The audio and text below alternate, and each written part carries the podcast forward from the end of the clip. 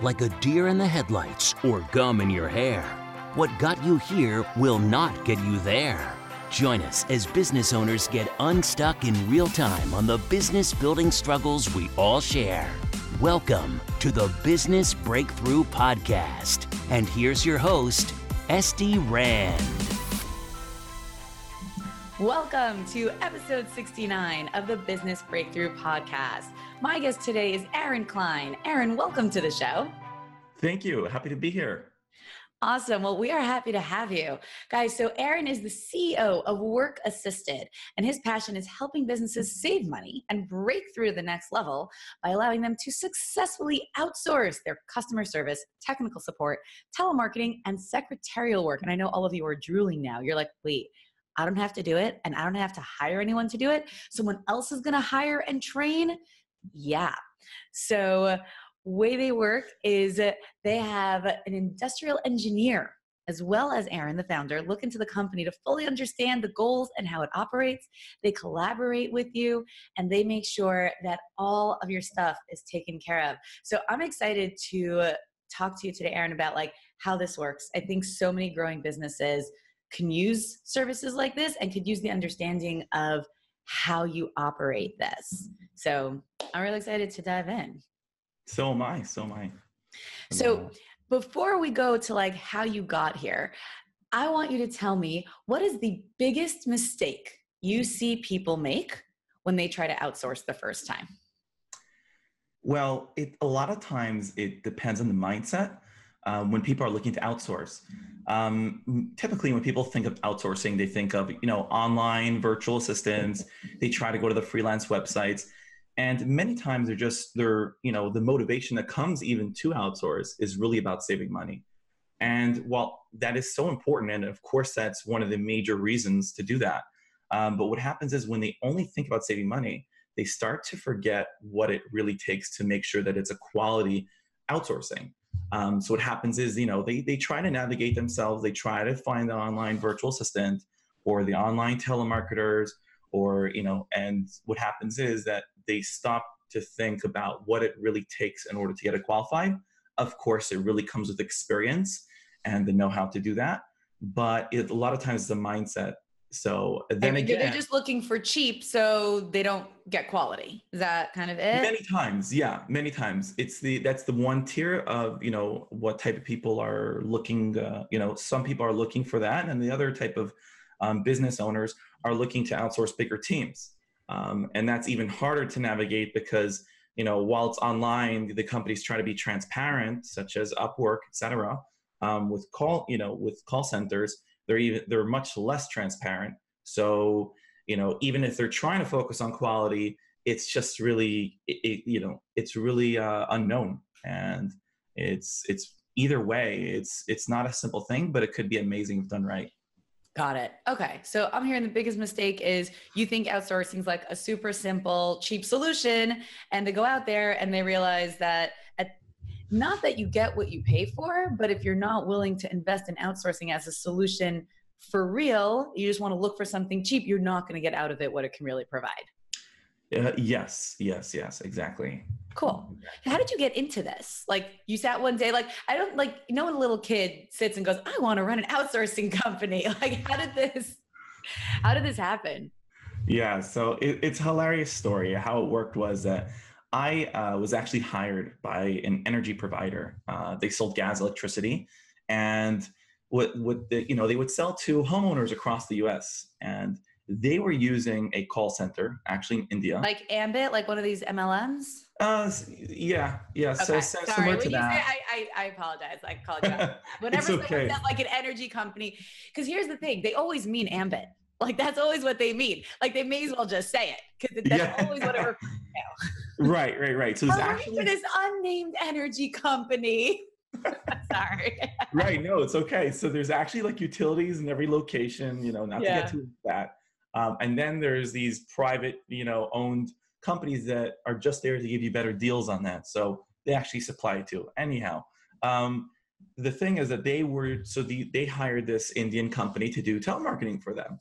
And um, the problem was, is that this company wasn't wasn't doing well. they, it wasn't even that they weren't doing, they weren't making sales, they were, but there was so many issues with quality that went into legal issues. And then, you know, on top of that, you know, the customer service was just so bad. And while on the one hand, it looks like it's making money, it's actually causing a lot of, you know, bigger problems. They're actually losing customers. Um, so they actually, uh, instead of switching, so normally you would switch to another call center if you have a problem. Um, so what the owner decided to do was, you know, uh, to stick with the company and hire me to manage the company that they were outsourcing to. So oh, if you understand what that means, it's a little bit crazy. Um, so, you know, for me, it was a very interesting opportunity. Listen, I'm not his consultant. So I'm not going to tell him what to do. Um, for me, it was a great opportunity because I would say, okay, so on the one hand, you know, I was very involved in the energy company. On the other hand, I was very involved with the outsourcing company. So um, basically, I took the job. It was a well-paying job. And um, at the end of the day, uh, you know, after a couple of years working on them, I actually changed a lot of things around and it was improved. Um, but at the, at the end of the day, there were still many issues within the infrastructure that just wasn't going to change, which is why most people like actually what? Switch companies. Be more like, specific. I'll I like uh, lay out the gory details for us. This is a, because again, this was like, this is a massive multi-billion dollar operation. I'm saying this is a huge company. This is, yeah, it, it's a big company. But the problem was that the, to, to get, um, just to explain it, is that these, the Indians, you know, there's a reason why there's a stigma for them. Again, of course, I love all race, but there is a reason why there's a stigma for them that when people think, oh, Indian telemarketers are just coming to scam me. Now, they're, they weren't technically scamming, but like when there was customer service issues, they... would, if they took the patience for two seconds to understand what the person was complaining about, they would be able to help the person. Um, when it came to actual sales, there, there were unethical sales going on. So it was like a cycle. There was like unethical sales going on. And then therefore, there was more customer service problems and the customer service weren't getting help. So it was just like a, a terrible cycle. And But wouldn't it go back to training? Meaning like, no, I don't think there's any person, race, subculture that's like inherently like that. I feel like if you train people properly, couldn't anyone do that? Or do you say it's really like culture based? So, uh, so what I'll tell you is like this. Of course, there are amazing Indians, and I don't want to say it's culture based. It was it was more also the people who were running it. No, there are a lot of companies in India. So it was their company culture. Yeah, it was the, it was okay. the company culture, and it was just. It was the mindset they had. So they used their, their mindset and they were just, um, they like, I spoke to the trainers, I spoke to the managers, I spoke to them every single day. We had video calls all the time and they were very, um, they like, they listened to me, but I can say things a hundred times and it wasn't, it wasn't going to work. And their mindset was that I want to go home with X amount of dollars and I don't care what it takes in order to get that money. Now the, the problem, system, you, they were, were they only rewarding sales? Is that right? Rewarding sales, but even with customer service, it was just like, I don't care about being here. I'm just coming here to take some money and get, and go home. And it, it's like, you know, we really tried changing it from the top because we are, we were their biggest client. And I could imagine as a pretty big company. Right, right, right. No, they had a couple of clients, but we were their biggest one. And we really tried, I even tried sending incentives, even though we're not the company. Like I really tried going around because the owner was really stubborn about not switching. So I said, okay, listen, this is what it is. I'm going to make the best out of it for him. And that's it. So to do my job. Um, so with all, it was from the agents, telemarketers, managers, everyone's mindset was just, I just want to go home with the paycheck. That's it. Um, Wait, so one second. Then, split out just because like, for, for the uninitiated, agents are customer service agents. Yes. So those are the people, if someone had trouble, it would go to them. And they'd be like, hello, Ambit Energy, you know, can I help you? And the customer would say, I have a problem. I'd be like, okay, can't fix that. Better luck next time. You know? Exactly, exactly. Oh my God, that was so exactly. Those are the agents. Then you got the telemarketers. Yes. Hello, I'm calling from Ambit Energy. Would you like to get some better, cheaper energy for your house? Great. Yeah. Um, and then who else is there? Then there's managers managing the telemarketers and the agents. Right, okay. right, right. So exactly, exactly. So that's what it was. And everyone and was just in it for the money. No one really cared about the people. No one cared about the people. But the problem was is that if in it, at the end of the day, every company is run by the by the C E O. You know, you can have managers and trainers, but it all comes back up from the top. And he had that mindset as well. The problem was is that if the company would have changed their mindset from short-term focus to long-term and did not care about every single penny and would focus on more making the client happy, they actually would have, you know, if you hear the end of the story, they, they probably would have done a lot better and made a lot more money long-term. Totally. Um, and yeah, playing the long I, game is, exactly, in my opinion, always the way to go, but not everyone plays that way. Not everybody does. And and they were the farthest from that. And, but the thing is, I play that way to a hundred percent degree. And after a few years of working with them and really trying to change things, like I went down a couple of times, every so often I would go down. I really tried being hands-on. What's it um, like there? I've never been to India. Uh, it's very interesting, a really beautiful place. Um, some places have cows walking in the street. That's um, so cool. very, it's very cute. It's very, you know, right outside the building, they had like, you know, a bunch of farm animals walking by. Oh my gosh. It's, it's like, you have this like industrial, like professional office complex and then like farm animals strolling. Yeah. Yeah. That's, just, that's what that is, it was. Wow. It was very funny. And so, um, it, yeah, it was very interesting going there. The, it's, it's a really beautiful place. But when at some point I just, I just couldn't, you know, accept the fact of people working in such a way. And for me, you know, I, I'm an idealistic person, and to work with a company that's so much focused on the short term, and we just weren't covering enough ground. It was, you know, I could have done the work I did with them, I could have done in six months versus three years.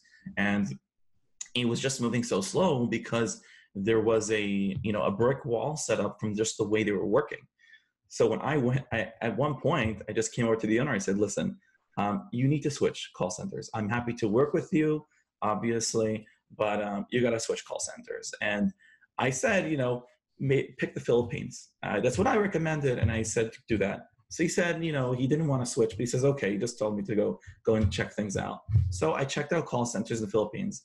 Um, and the reason why I picked the Philippines is because Filipinos are really sweet people, the nicest people. They really just want to please and do good service. And that's what they're known for.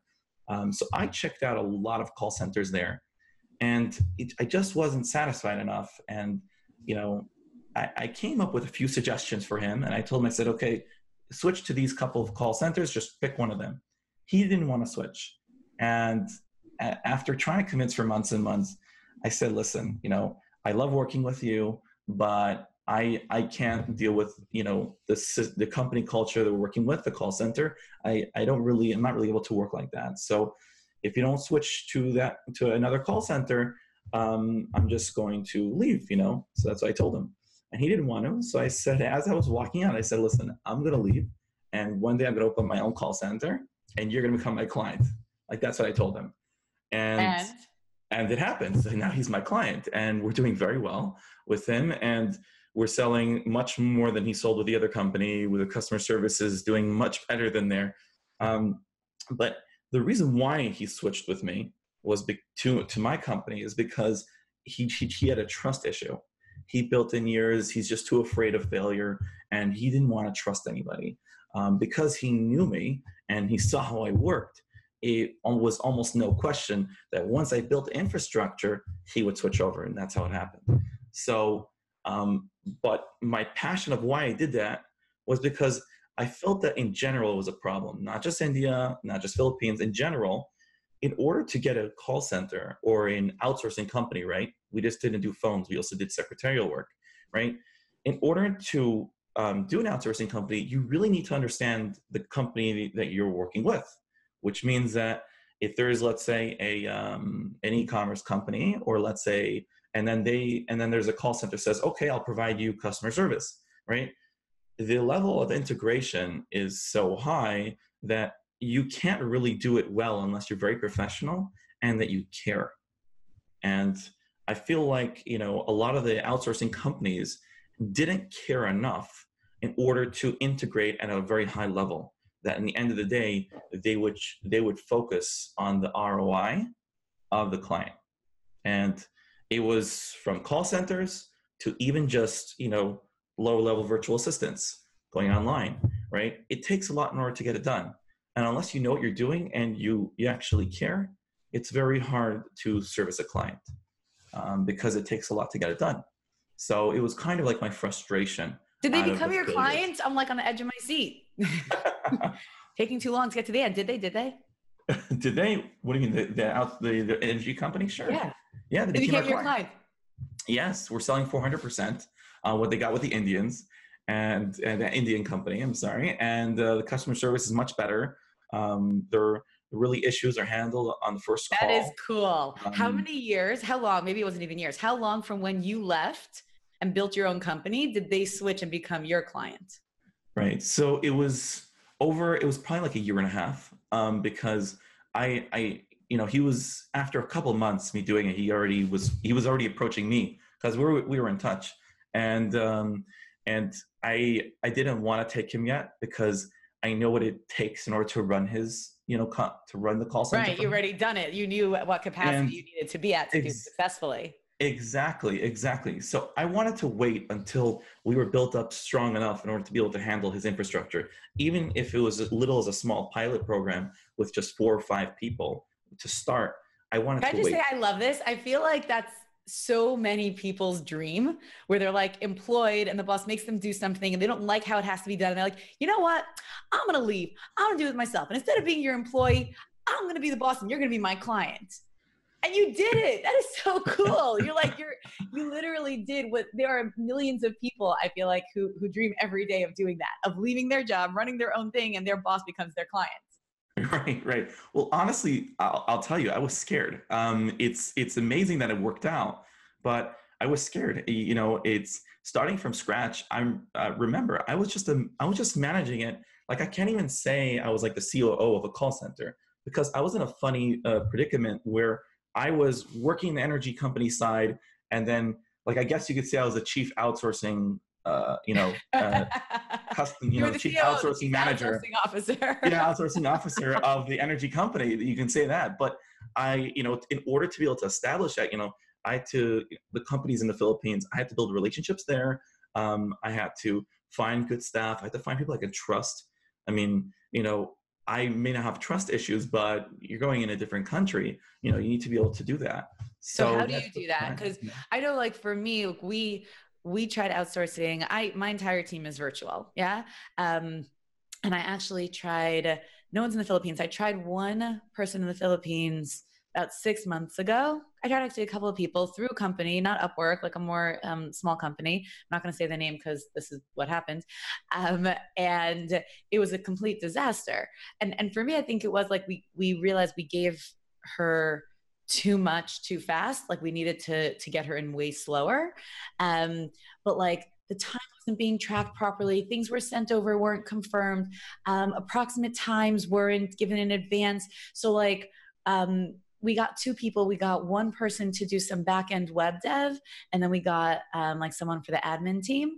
And the web dev put in like thirty-five hours without ever like checking in on a job that would have taken any of my internal team like six hours or less. I was like, I don't know what you did. Either you're lying or you're completely incompetent because that was a six hour job. Right. You know, right. And to the company's credit, they credited me back everything. Like when we showed them, when we showed them the mandate, when we showed them the back and forth, when I said like, I like, I hear it was my bad. Like I should have said like, give me a time estimate and tell me like, I never dreamed someone would work that many hours on such a tiny job. Right, right, right. I hear I that all the time. I don't know what you did. Like I already have a team of people who do this. I was not doing this as a new thing. I was doing this to add capacity. I know what right. this takes to have happen. I have people who do it, even if it takes you double as long. Let's say my team is higher level. That's why I pay them more. Let's say it takes you twelve hours, thirty-five and you weren't done. What did you do? Start rebuilding the whole thing with bricks? What did you do? Wow, wow. It was crazy, I, but they, they they credited me, which was nice of them. But I was like, I'm not doing this again. That's good. You don't get that too often. You don't get that too often. No, they they have the the company was great. I just I was I was personally burnt from the experience. I was like, no, I need my staff to work directly for me, with me. I need to control the entire. I'm a control freak. I need to control the entire process, A to Z. Like, I need to hire you. I need to set your salary. I need to be the one to like tell you exactly how this works. Um, and so that was. But at the same time, like I I love the idea of it. Okay, we're going to get more into that in, in a few minutes. So so where's the company right. at now? Where have you landed? How many years are you doing it? Right. So we're doing for about like uh, over four years now, closer to okay. five. And, and you have a team in the Philippines. Right, right, right. So just in the Philippines, um, we're actually opening a second location, but we're there in, in the main city in Manila. Awesome. And yeah, so we have our offices there. And you go there? Are there cows walking outside? I've no, I know nothing. No, about not there. Not there. There's probably no cows alive in that city because it's very okay. polluted.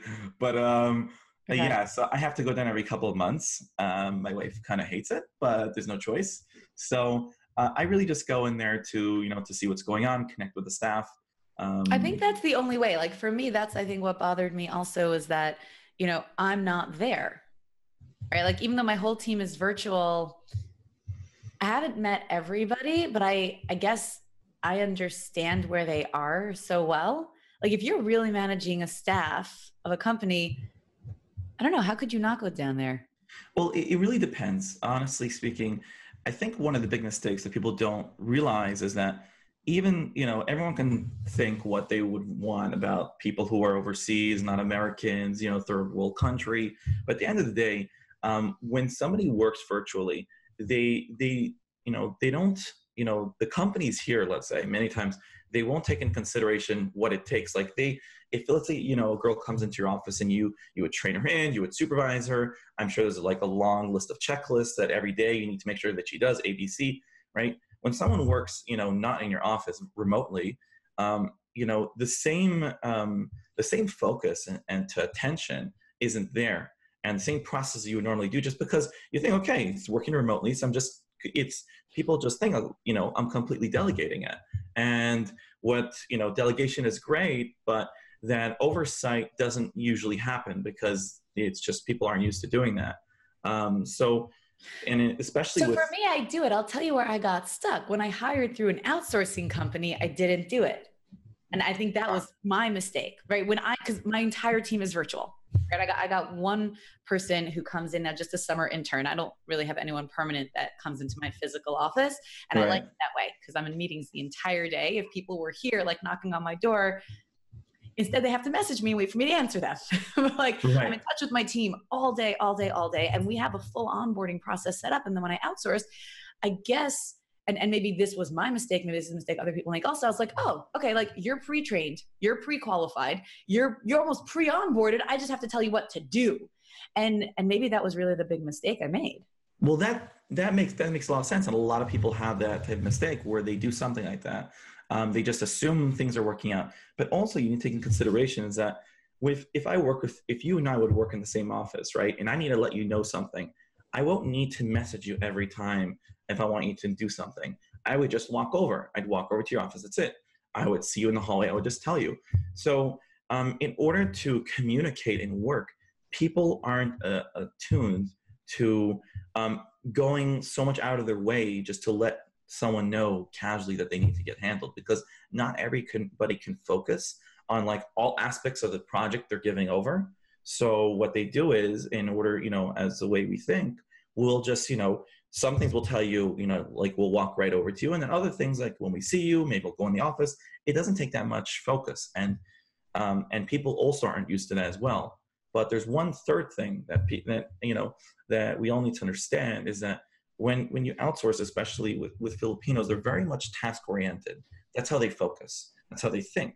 So if you're going to give them a task, you you need to understand is that they won't just, okay, just build me a website or just answer all the calls. And it really needs to be laid out very carefully. Every little thing needs to be discussed.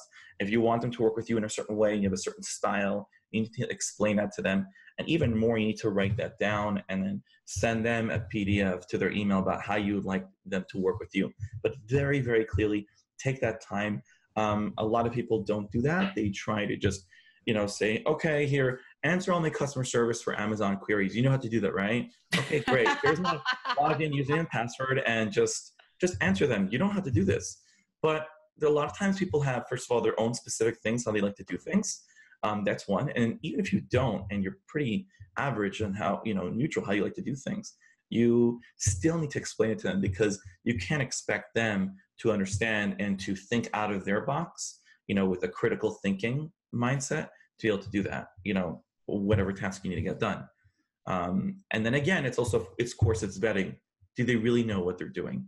Just because they have a good, you know, resume on Upwork, or just because they're recommended to you um, by FreeUp or a call center gives them to you, it, you need to really be able to see yourself. Um, and a lot of people, you know, um, they, they really don't do that, because how do they know what's considered good, right? How do you know if somebody's actually good? Um, you know, you have to be able to know that. And you have to also, again, you're working with Filipinos. Um, they have vast of different type of experiences. They've probably worked for fifty-five companies before you, because it's just how it works there. So a lot of these things that people don't know about and don't know how to do, um, we already know how to do all that, because, you know, we've worked with people, whether they're just hiring three employees, sometimes even one, teams of fifteen or twenty. Like, we've worked with all the different types of clientele, um, with all the different struggles, whether it's a guy who was planning on using Upwork and uses us, or whether it's a company that was planning on outsourcing forty employees to a huge call center. Like, we know all the struggles. And I like that. How many know, people do you have out there right now? So we have right now over one hundred, one hundred twenty, close to one hundred twenty. And that is, uh, that's a lot of people. Yeah, yeah. So that is really cool. Yeah, it's it's pretty cool, and we have a lot of people who are, you know, from e-commerce to real estate to. Uh, you so know, what do to, they do? Yeah. So I want to break it down now. Like like you know me, I like to be super practical, and I think there's there's two distinctions, right? So there's people who, um, maybe okay, let's break it down even simpler. Three. Three categories. Someone who has never hired, who doesn't have a local staff, who doesn't have a virtual staff, who needs to make these hires now. Their business, they've gone beyond capacity, and they're like, you know, let me quote unquote save money, you know, or let's say they're working from a home office, right? You know, my audience is micro businesses, right? So solopreneurs, sometimes they're working from home office. Sometimes it's just a home, ain't any office. It's just that dining room or kitchen table, or, you know, right. edge of their bed and then whatever it is. Um, and, and they, they're beyond capacity. Someone says, oh, you should just outsource. Just get someone out in the Philippines for, you know, five bucks and, you know, it's going to be amazing, you know? Um, and that I feel like is one category. Then there's another category of a business that has local employees, and either for expense reasons, capacity reasons, whatever it is, they want to either add or replace in-person employees with outsourced. And then I think you have people like me where I already have a full virtual team, right? And so if I'm expanding, I'm almost definitely expanding virtually at the same time, because it's super working for me. And then I'm just asking myself, do I want to hire directly, or do I want to hire through an outsourcing company? So I feel like I want to, I want you to address all three of those, but go in order. Let's, let's go in order. Let's start with the first guy who's working on his bed, on his laptop. And he's like, I just need, I need help. I need someone else to do this. And his friend says to him, you should outsource in the Philippines. It's so cheap. And he's like, oh my gosh. Yeah. Cause here, like, I'd have to get an office, and I'd have to whatever. And like, I don't even know. And I don't really know. I love these guys, right? I don't really know right. how to delegate. Oh, if I get someone there, they'll just do it. That's great. Um, so what does he need to know? That was a great way how you put all of that together. I love it. I love it. Uh, so the guy who's sitting on his bed on a laptop and trying to make money and sell online, probably Amazon, because everyone's into mm-hmm. that today. Totally um, Amazon. I mean, he might be a real estate broker. He yeah. might even be like, you know, he, he could even be like a, a coach or or a therapist who has an office with hours, and he just wants an assistant, and someone says, get a virtual assistant. But it's that solopreneur who doesn't, who's never hired before, who doesn't have any kind of staff. Right, right. So uh, somebody, somebody in that situation, um, Uh, it really does the, also depends on the type of work they want. Sometimes people want just temporary work. Sometimes people want part-time work, and then full-time. So what I would say is, of course, if you're looking for full-time, full-time work, you know, you have the options of using a company um, that, you know, such as Work Assisted, right? That would, would have someone trained, managed, vetted, and, and handle basically everything for you. That would definitely be a good option for you. Um, or you use another company, let's say such as Upwork. Now, let's just be, let's just be clear. Your company's name is Work Assisted. Yes. That's yes. your company. Okay. So you just, I, I, I'm not sure if everyone realized that, if they thought they'd have to check out that company. That's Aaron's company, guys. He's like, you have the option of using my company where we train and manage. we train and manage and handle you're like, everything. You're like, this company out there, they're great. You should totally try them. It's his company. Yeah, exactly. Okay. So you train so, and manage them. Yeah, so I uh, so you can use that type of company, or you can use a um, you can go online freelancing. Try you can try Upwork, try FreeUp. You know, you can get full-time people. There are people who are successful with it. I can't say it doesn't ever happen, but you have to make that decision.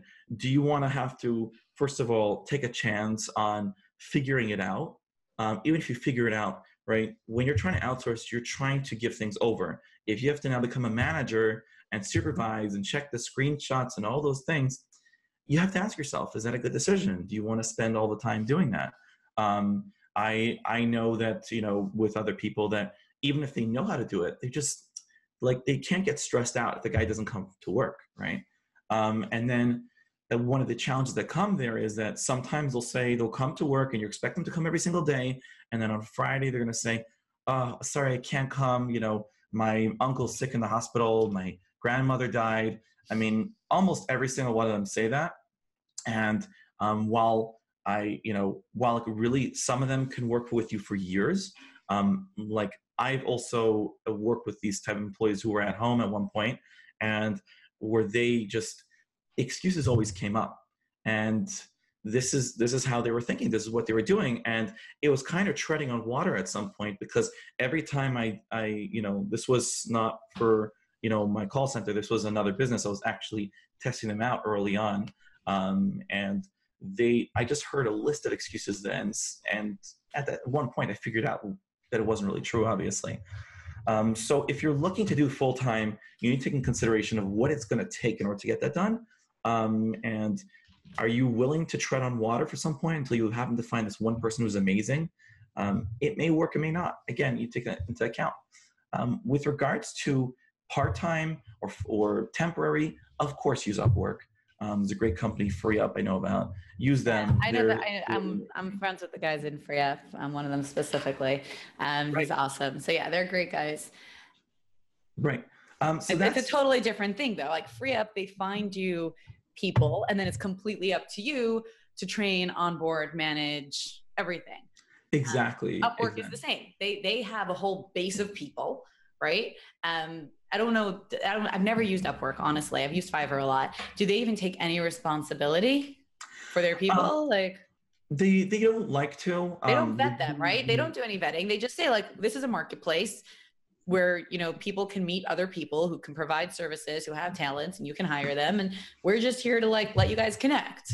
Exactly, exactly. So you when you go there, you can probably see, you know, the experience that they've had and check out their stuff and and see the previous work. But Uh, I've really honestly tried all of them, and I've always had that struggle.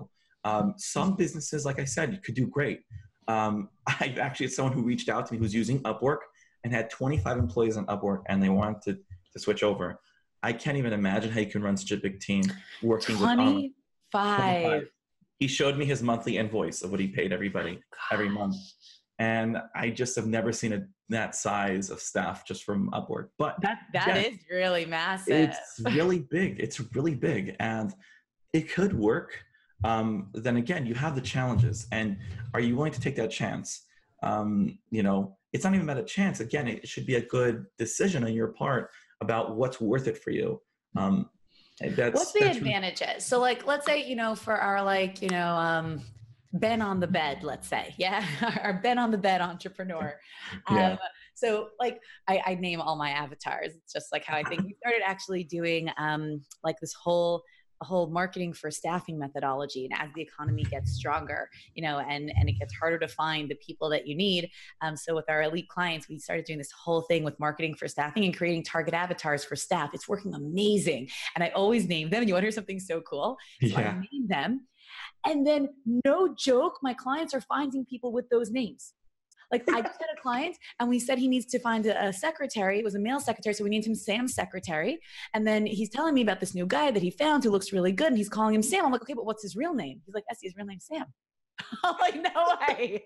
I like that. I like that. It looks like they're really taking your advice to a very intense yeah, level. To, to an extreme. No, he didn't look for a guy named Sam. It's just like he, we, we created the entire, you know, demographic, psychographic profile of the staff member, really figuring out who it was. So, so I'm calling this guy, you know, these are my clients. So like Ben on the bed, right? So this, this is like one of the clients that I work with.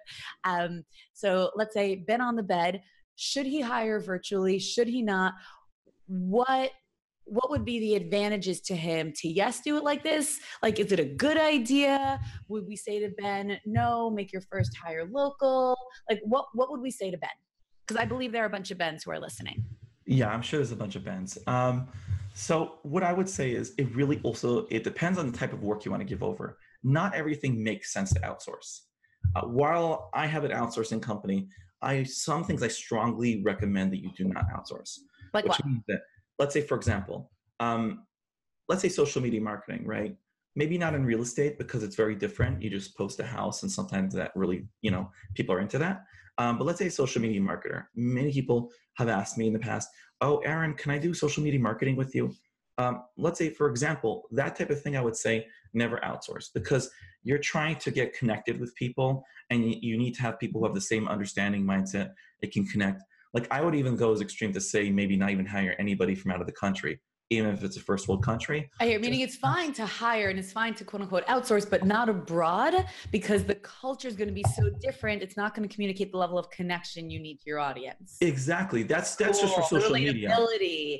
That makes right. so much sense because the way we teach social media, like we can totally outsource this, but yeah, no, I like that. That makes sense because you are, you're, you're, having someone pretend to be you in your company. And if they come from such a different culture and mindset, it's never going to come across. Exactly. Now, customer service obviously could be done because like you're still interacting, that, that can be handled. But to this level of intensity, you're trying to connect people to your brand and to speak, you know, connect with the mission and the statement. Uh, it might not resonate with people, again, from, uh, you know, out of the country or even different parts of the country. Again, you're, you have to hire based on mindset and focus and, you know, yeah, I have a lot to say on that, but I like that. So it depends um, what he needs. Depends what he needs. What so you like need. Basic again, admin tasks. Yeah, admin tasks can be done. Admin tasks can be done. Um, but sometimes you need someone in your office, which means that if you have people who are calling you up, I've had you know many people I've spoken to, and they it really makes a difference of who answers the phone, let's say, because they expect that person to meet up with them in person, or you have a very the way your office is set up, and then. You need a, let's say you need a secretary that'll also go and send things to the mail for you or to actually make photocopies. Now, of course, if you want to outsource, you, it doesn't have to, you know, you don't have to be so rigid. And I mean, people don't have to be so rigid and they can just, you know, maybe assign the copying to someone else. I've had um, my virtual but, assistants email things to my printer, order me food online to get delivered to my office. Right, right. I once had a client, it was very funny. Um, this was like way back in the day and they were, I guess they were very funny um, how they wanted to hire like a virtual, um, not secretary or nanny or babysitter um, that would follow up when the kid would get picked up from school and that would go ahead and then, you know, order Amazon products for the baby and the kids and would set their doctor's appointments up. Um, follow up with the teachers. I mean, people have gone to pretty extremes and I that, know they that can, is really interesting. It was very interesting. Like literally and, a personal assistant, but like not at all in person. Like a family personal assistant. And that's really cool. That's it's again, um, I, I, I would not do that anymore when we I mean, were just starting out. I mean, if I could be extremely racist, like they were looking to hire a wife. Like that's totally what they were looking to do. No, the wife was busy doing other things, shopping. Right, but that's why. I was saying, no, that wasn't racist. That was misogynistic. Yes. Um, like in theory, but I always say I need a wife. Right, right. It, and, and it was just, it was just so funny. But um, now they could do a lot of things for you, but I, you know, the way to be the most successful with them, right? At the end of the day, even if you're a smaller company, you at that, you just need to focus on your needs for the moment. Right now, you're smaller. Um, you don't need to f- focus so much about scalability. So in, in the sense that, you know, if you want to hire out a big team, it should be very much like um, organized and very, you know, task-oriented and repetitive and, dupl- and easy to duplicate the work. Um, but if you want to get very specific, like follow up with appointments and, and as in, um, let's say, like you said, order food, maybe who knows, maybe you have a team of four people and it just takes too much time to order the pizza. Again, that's possible. Um, but no, if you're... like I'm in meetings all day. So like, right. I'll, I'll just like quickly message when I says like, I need lunch now. I want this. And like those three minutes it takes to go online, order it, put it through. I just didn't even have. Right. So that, that's, that's amazing. Or like so... I'll send a voice note. Um, cause my team works, like we work on a, not a twenty-four, when we had someone in the Philippines, we were on a twenty-four hour clock. Um, right. but we work in flip time zones. So I'll be heading off to bed. And so like, I remember one night um, I was heading to bed and I was flying the next day and I was like, okay, I need a packing list because like I have too much going on. So I sent a whole voice note to one of my assistants. I was like, okay, here are all the things I need to pack. Anything else you could think of, throw on there and email it to my printer. I wake up in the morning, pull the sheet out of the printer and, uh, and go pack. That's amazing. That's amazing. Awesome. I love my virtual team. They yeah. do everything while I'm sleeping. It's amazing. I, I, and people love that. I love it. The only thing is that you're, you're very lucky to get that. Now, the, the reason I say that is because, again, number one, that other people, I mean, you probably know how to work with them well by now. Other people might not know what it takes to even get to someone at that level, which means is that, you know, to have somebody in a virtual assistant or an employee or working remotely to expect them to understand exactly what you want. Again, it really takes all those instructions that you need totally. to, to get done. Totally. And I've, I've had my people trained for years. Actually, some of our clients are like, could I, could I have one of your assistants? I'm like, no, no, I made those. Like I went and I found them. And then I spent tons of time and energy training them. Mine now. That's so, so you see, you did your homework. You did what you have to do in order to do that. I no. hear. So even when you outsource, so this kind of answers my third question, which is that if you're going to outsource through a company, it sounds like you really do have to do something similar. You don't necessarily have to train them in the raw skill because the company will do that, but you do have to do a full onboarding in terms of how things work in your business. Um, and full training as if I was hiring them myself. Right, right. Well, to a certain extent, which means, let's say when we get a client, of course we want the client to be hands-on to a certain extent. So um, maybe we're hands-on with you, maybe. Like, let's say, let, let, let's say I hired you. Let's say I need, and, and this is a real thing, right? When we launched the next cohort of Marketing Magic, we've seen with the last two um, programs. So Marketing Magic is our group coaching program where you never waste money on marketing again, right? Um, and uh, so it's an eight-week program. And during what we call open cart, right, when people are signing up, there's just there's there's dozens of people emailing, messaging, and my my current team just completely maxes out. Um, so I don't need an ongoing support team all the time. I need one that's really, really available during open cart, and then, you know, semi-available during the cohort to answer any technical questions and things like that. So if I did that, I wouldn't necessarily train all the people. I feel like I would hire a company like yours and I would like train you. This is what I need. This is how we do it. And then you would train them. Yeah. So that's how that would go. So we I would like have, that. That's the reason why we have the industrial. Guys, Aaron might've just gotten a job. I like that. That sounds fun. But that's exactly why we actually hire an industrial engineer that works there.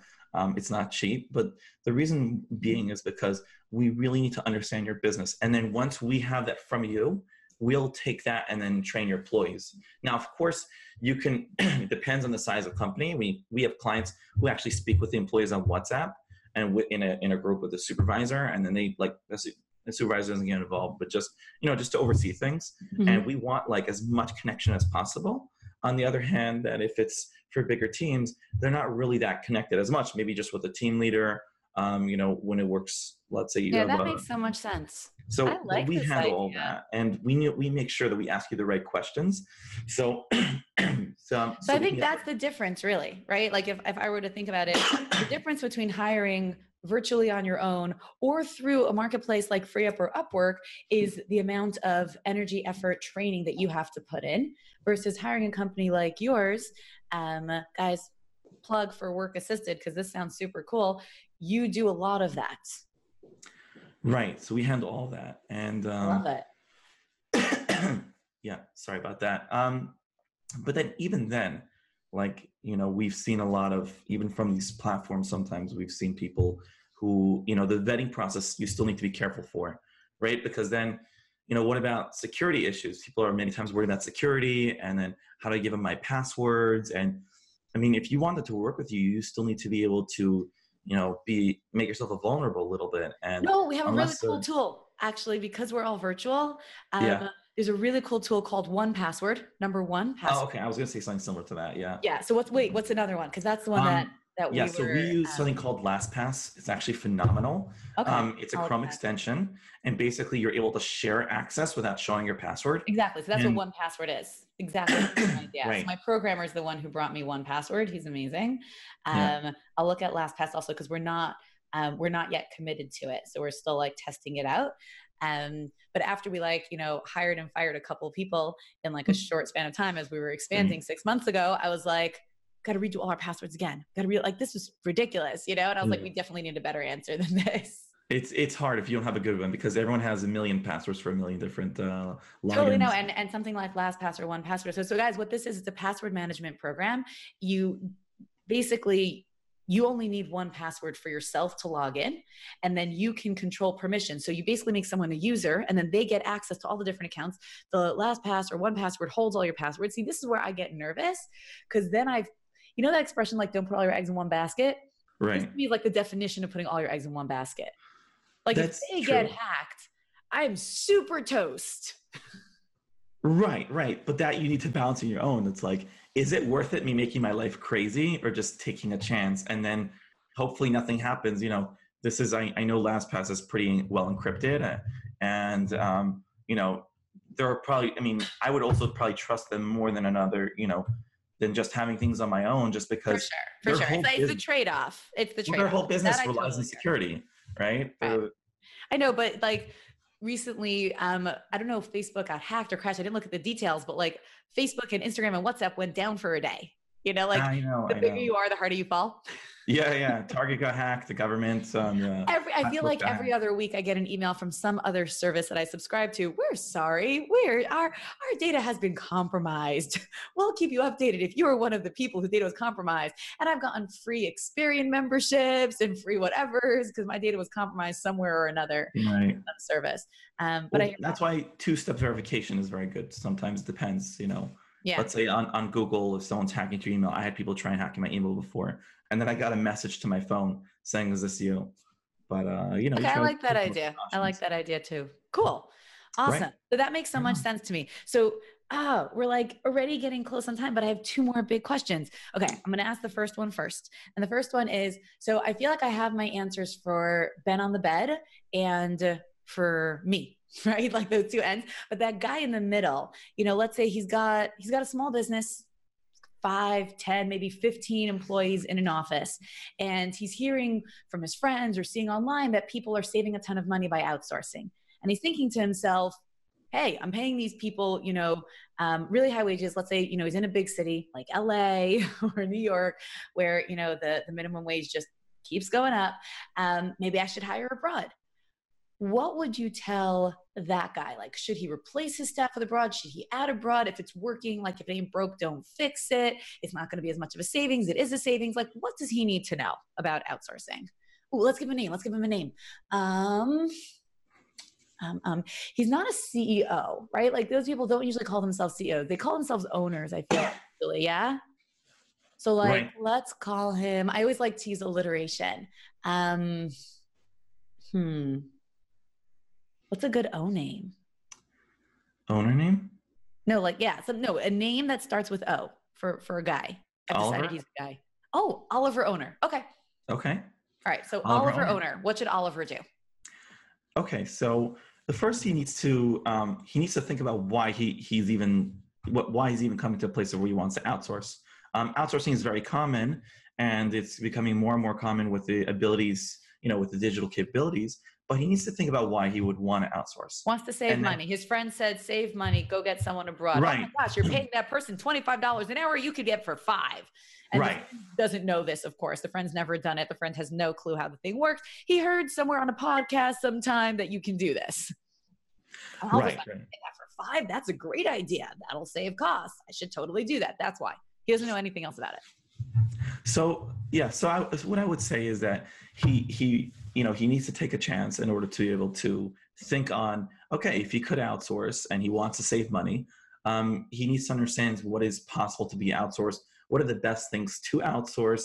And then without telling anybody, because you, you never want to say anything, right? Because if you're going to outsource, either you got more work or you're looking to replace somebody. Now, of course, you want everyone to get jobs. But if it, if it's a question of the business needs to thrive more, at the end of the day, it's all about the business growing, right? So if he wants to do that, he maybe, you know, if he can confine in somebody, maybe a manager, or he just even think to himself and just take the time to kind of, you know, figure out what is what work is get, getting done and what could be given over, but without telling anybody yet, because you don't, you never want to say like, you know, you never want to tell anybody you're considering outsourcing um, because you could get backlash sometimes. So once you take you know, once you understand what could be outsourced, and then you see what's, you know, in general, and then you see what's getting done in your office, you know, you try to put together um, the amount of work that it would take for, let's say, a full-time employee. Let's say you have three secretaries and you have an administrative manager or whatever, and then you found out that a third secretary could be replaced. So what I would say is that if you understand how to outsource and what could be outsourced, um, so I would say is try to put together the amount of, from all the three people, let's say, the amount of work that, you know, one person can do, but it's more, you know, let's say, I don't like to say simpler work, but it's less um, complex in the sense that, you know, just answering, taking phone orders, um, sending out emails, let's say property management companies, sending out, you know, information for tenants, following up about collections, you know, pull, putting all that together. And then I would say, if you want to do that, then, you know, you have obviously the choices between companies. Of course, I would recommend like an outsourcing company because, you know, you don't want to be busy with this. The last thing you need is an employee to skip work or to just leave on you. And of course, you know, in your office, there is always a risk. But when you outsource overseas, let's say you, you want to do an online employee, your your risks are huge. So that's what I would say. Let's say a company, you know, let's say like Work Assisted, where we have people, you know, clients who come to us that just want sometimes one employee, three employees, and they want, they don't want to do anything crazy. They want to give it over, but the last thing they need is to have more problems. Forget about even with the recruiting and training. Let's say if she gets pregnant, she gives birth, they get married, who knows what happens, right? They don't want to be busy with that. And especially if it's done online, because there's so many complications can happen. They're going to say, oh, where's all my information? Also figuring out how to pay them. Like, so they would pay you and all of that payment stuff would be taken care of instead of having to figure out how to get money international and the currency exchanges and all that. From A to Z, from A to Z. Everything would be handled. And the last thing you need is to start worrying about, oh, where's my virtual employee today, you know? Yeah, no, this is a good plug. I like this. This is a good plug for your company. It's cool. Yeah. I think it's, it's a great idea. And I think it, it does. I know for me, like I mentioned, my experience, um, had I worked with a company that did all the oversight and training, or had I realized that if I don't do that, I need to do way more oversight and training, I, I probably would have been way better off. Cool. That right. was awesome. So yeah. as you know, um, uh, we now want to hear what your current struggle is, right? Because you obviously, like, this has been quite a journey, right? And over one hundred twenty people in the Philippines. Um, what's a current business struggle at the at the level that you've hit now? Right. So that, that's a great question. Um, as funny as it sounds, um, my biggest struggle right now is is focus, and I'll tell you what I mean. Um, because you know we're we're growing really fast, and um, Well, there's there's just so many things that we want to do, and there's so many um, different, you know, I've hired I've hired a C M O, I've hired you know a chief marketing officer, I've hired um, managers over there. Um, since they they are cheaper over there, of course, I was able to even hire more staff, and we have a lot of staff members, which means that the chances for for delegating, or even you know the ability to do that, is even more for me. As fun, so with all that being said, and I have all these staff, um, focus is still is still a struggle for me um, because, and my, the problem is is that I'm trying to right now like take on so many things, and like a lot of entrepreneurs, especially the ones that want to outsource and and in general, uh, focus is always a hard thing, because the question is that where do you go next? What do you do now? You know. What's, so what's helping me personally is that I have a mentor who I talk to that kind of just helps me refocus myself. But my mentor is not always there for me because he is, has his own businesses. He is, they have, you know, mentors are always busy, um, which is how they got into the position of becoming a mentor, right? So what I do to help me focus is sometimes I stop myself during the day and then I reassess myself of what was my main goals for the day today and where, what do I have to get done still? Um, and then am I on the right track? Am I doing right? I have my small tasks for today, and then I have my few big missions I'm trying to get taken care of. Uh, we're trying to work on high levels of, um, you know, help even more, let's say, with customer service. We're trying to go into artificial intelligence and data science and all these fancy things because we're trying to get ahead of the trend. And it's because we're going so far, like I have to keep my head in the game there. And then also, I try to, you know, connect with clients sometimes, even though we have the people who handle the clients, but I always try to keep up the relationships, and we're trying to work with brand managers and partnerships and all these things. It's, it's hard sometimes to keep yourself focused, right? And you so, mentioned and a wife, so it sounds like you have a family too. Yes, with wife and the kids. Um, well, that's of course, right? How so many kids?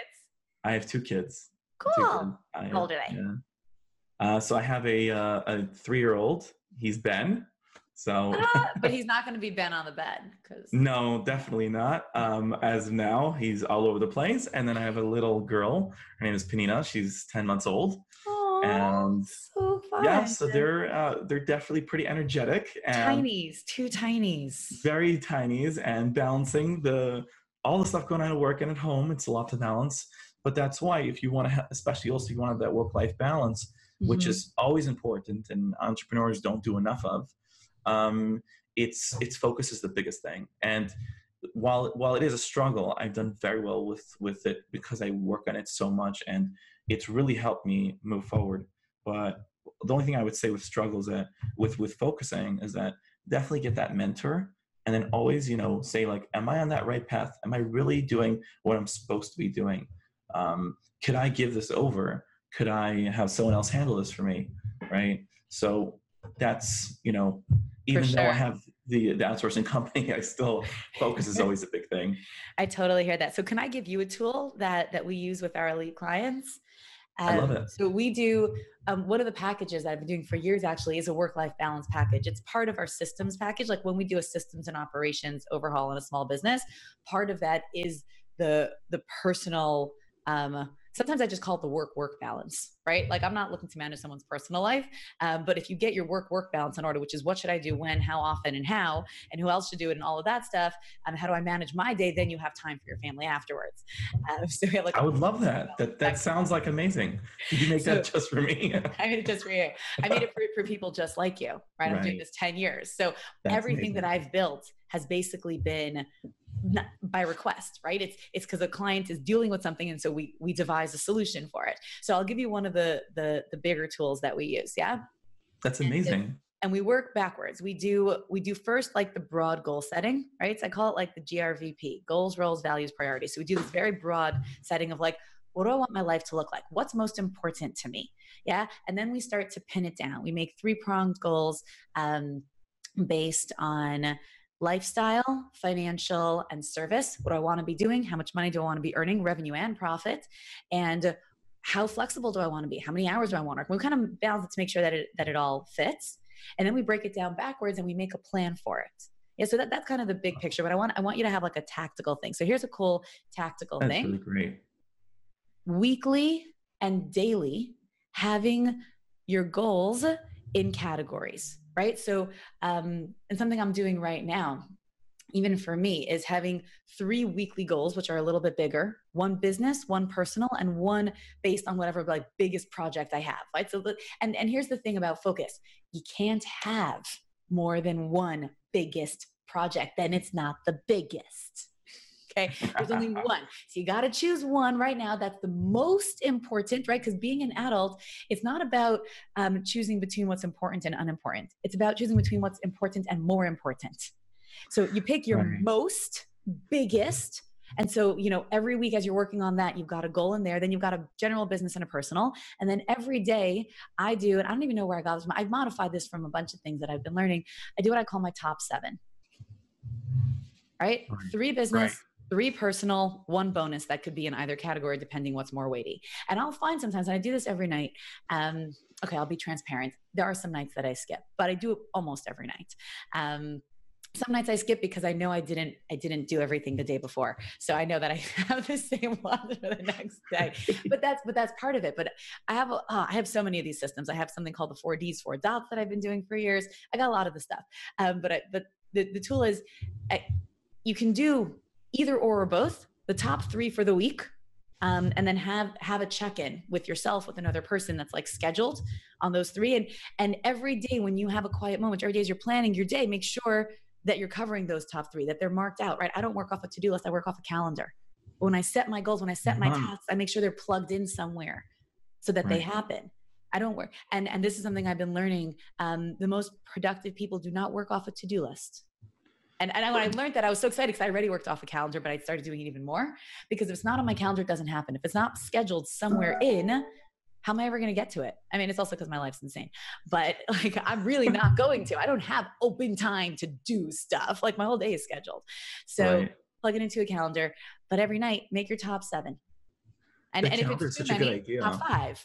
Yeah. And then, yeah. and then plug it into a calendar because there's got to be a process. You take the same right. kind of skill set you use for operations and you put it on your life. And again, this is a little too regimented for some people. Great guys, do a top three each day. You didn't reach them. So I have a whole other system for that, but I don't want to confuse you. Um, there's a whole other system for if something's not getting done, what do we do? How do we go back? How do we make sure that it gets done if you're not getting done? So you, because most to-do lists just become like to-don't lists. Like here's all the things that I thought of doing that I thought were important that I never did. Right. And that's unhelpful. Right. So whatever scale you can handle, I like top seven, seven is just my favorite number. Um, but you can do your top three each day. That's great. You can do your top five. I like odd numbers because I like you that you'd have categories and I like breaking down personal and business. Like I'll find sometimes when I'm sitting at night, like I've got ten things I need to do for the business. And I'm like personal, like I think I'm fine. And then I'm like, no, you know, this is the framework to make sure you don't get out of balance, that you're always, yes, taking care of it. Because I've worked with so many business owners at the later stages, you know, they're multimillionaires and their health is a mess and the relationships are a mess and their, their, their life is a wreck. They got a lot of money. And they're going to spend it all to clean up their life. It's all about the priorities. You need to be able to prioritize. That's really yeah. great. Sounds like a great system. Yeah, it's it's cool stuff. Wow. Oh, this was so much fun. I feel like we could talk for a lot longer. Um, and maybe we will. And maybe we will. So, Aaron, tell everybody where they can look learn more about I was trying to say find you and learn more and look for you all at the same time. Um, where they can learn more about Work Assisted and uh, and find out more about your services. Yeah, so uh, you can go to uh, work assisted dot com. You'll check out, you can check out the website.